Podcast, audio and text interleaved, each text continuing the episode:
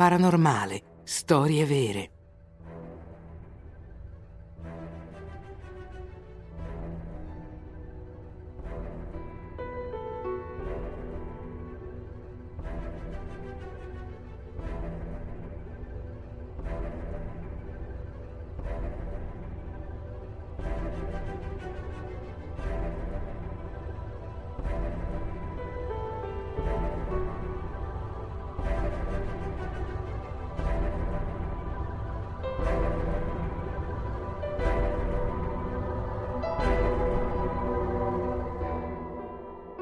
La bestia di Gévaudan. Il nord del Languedoc è una regione di antiche montagne coperte di foreste. Nella seconda metà del XVIII secolo si pratica l'allevamento del bestiame. La vita era molto dura e la popolazione era povera, addirittura miserabile.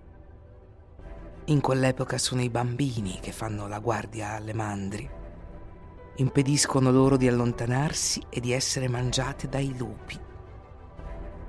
Su queste montagne i lupi fanno parte della vita quotidiana, ma fanno paura anche se gli abitanti dei villaggi sanno come difendersi da questi predatori che temono gli uomini e che li rifuggono se non ne sono minacciati. Tuttavia, l'animale che terrorizzerà la regione per quasi tre anni non ha paura di nessuno e non teme nulla attacca i giovani pastori piuttosto che il bestiame. Si stima che più di 200 vittime siano state uccise. Ma cos'era? Un lupo? Un cane lupo? Un lupo mannaro? Questo animale era mosso dalla sua stessa ferocia o uccideva a comando? Ma su ordine di chi? Ancora oggi non mancano le teorie per far luce sui massacri perpetrati dalla misteriosissima bestia di Gévaudan.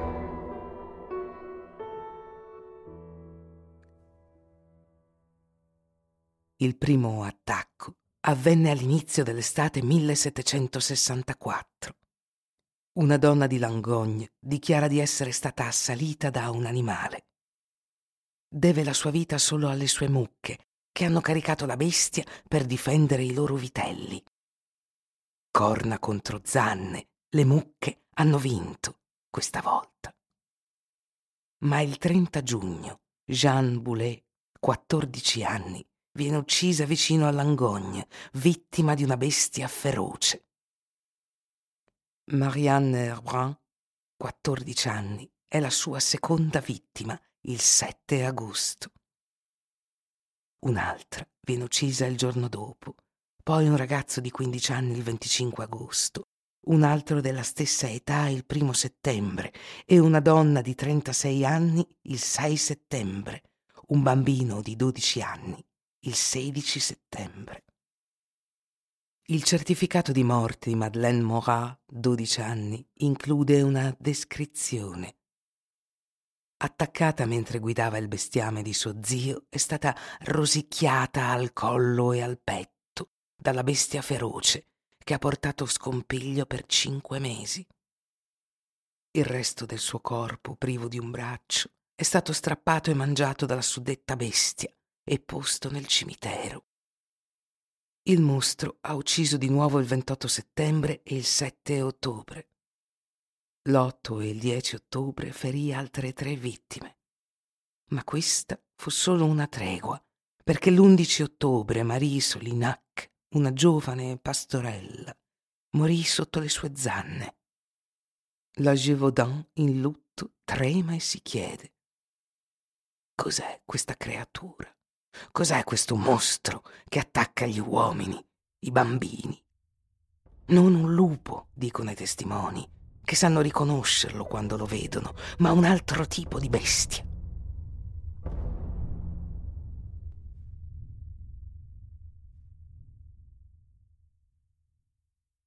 In agosto gli abitanti cominciano ad organizzarsi, moltiplicano le cacce e le battute per rintracciare l'animale assetato di sangue. Avvertiti dalla gravità della situazione, Messier de Saint-Priest, intendente della lingua d'Oca, e Monsieur le Comte de Montcalm, governatore della provincia, presero in mano la situazione. Fu quest'ultimo a dare l'ordine al capitano Duhamel, in servizio a Langogne con i soldati del reggimento e delle truppe leggere di Clermont-Prince, di condurre le operazioni per la caccia all'animale. Iniziarono il 15 settembre nella foresta di Mercoire. Gli abitanti che lo desideravano si univano. La bestia non fu mai vista. Ma tutto il trambusto dovette spaventarla perché lasciò la foresta di Mercoire e trovò rifugio verso ovest attraverso la Margeride, dove fece nuove vittime a partire da ottobre. L'8 ottobre, mentre accudisce le sue mucche, un giovane ragazzo viene attaccato. Preso dal panico si rifugia in mezzo ai suoi animali che formano un bastione intorno a lui. Pensa che la sua ultima ora sia arrivata quando sente delle voci, delle grida e poi degli spari. I cacciatori che appaiono dal bosco capiscono subito il pericolo. Anche la bestia, visto che ora sta scappando, tenuta in scacco da una cospirazione di mucche e cacciatori determinati. Hanno sparato e per due volte l'hanno colpita.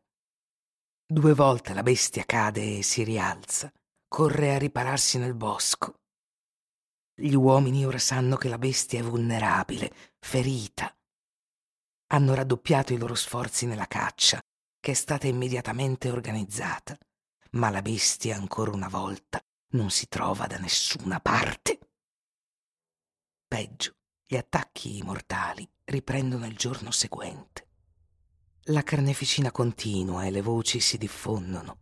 Si dice che la bestia si aggiri di notte per i villaggi si dice che cammini sulle zampe posteriori. Si dice che qualcuno nella foresta l'abbia vista trasformarsi. Si dice che forse, sicuramente, la bestia è un lupo mannaro.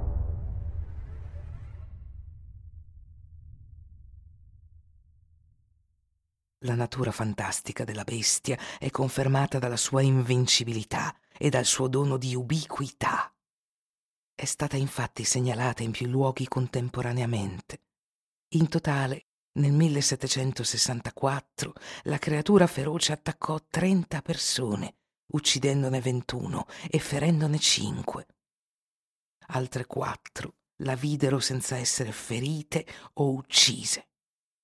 Tanto che il 31 dicembre 1764 il vescovo di Mende, anche conte di Gévaudan, lanciò un appello alla preghiera e alla penitenza Descrive la bestia come una piaga mandata da Dio per punire gli uomini per i loro peccati.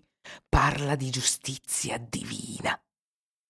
Seguendo questo comandamento si recitano preghiere di 40 ore per tre domeniche consecutive. Tuttavia, la bestia diabolica continua i suoi massacri. Nel gennaio e febbraio 1765 le cacce condotte da Duhamel si rivelano infruttuose. Solo una volta pensò di aver colpito la bestia, ma essa fuggì. 18 attacchi in gennaio e 11 in febbraio provocarono 17 morti e diversi feriti.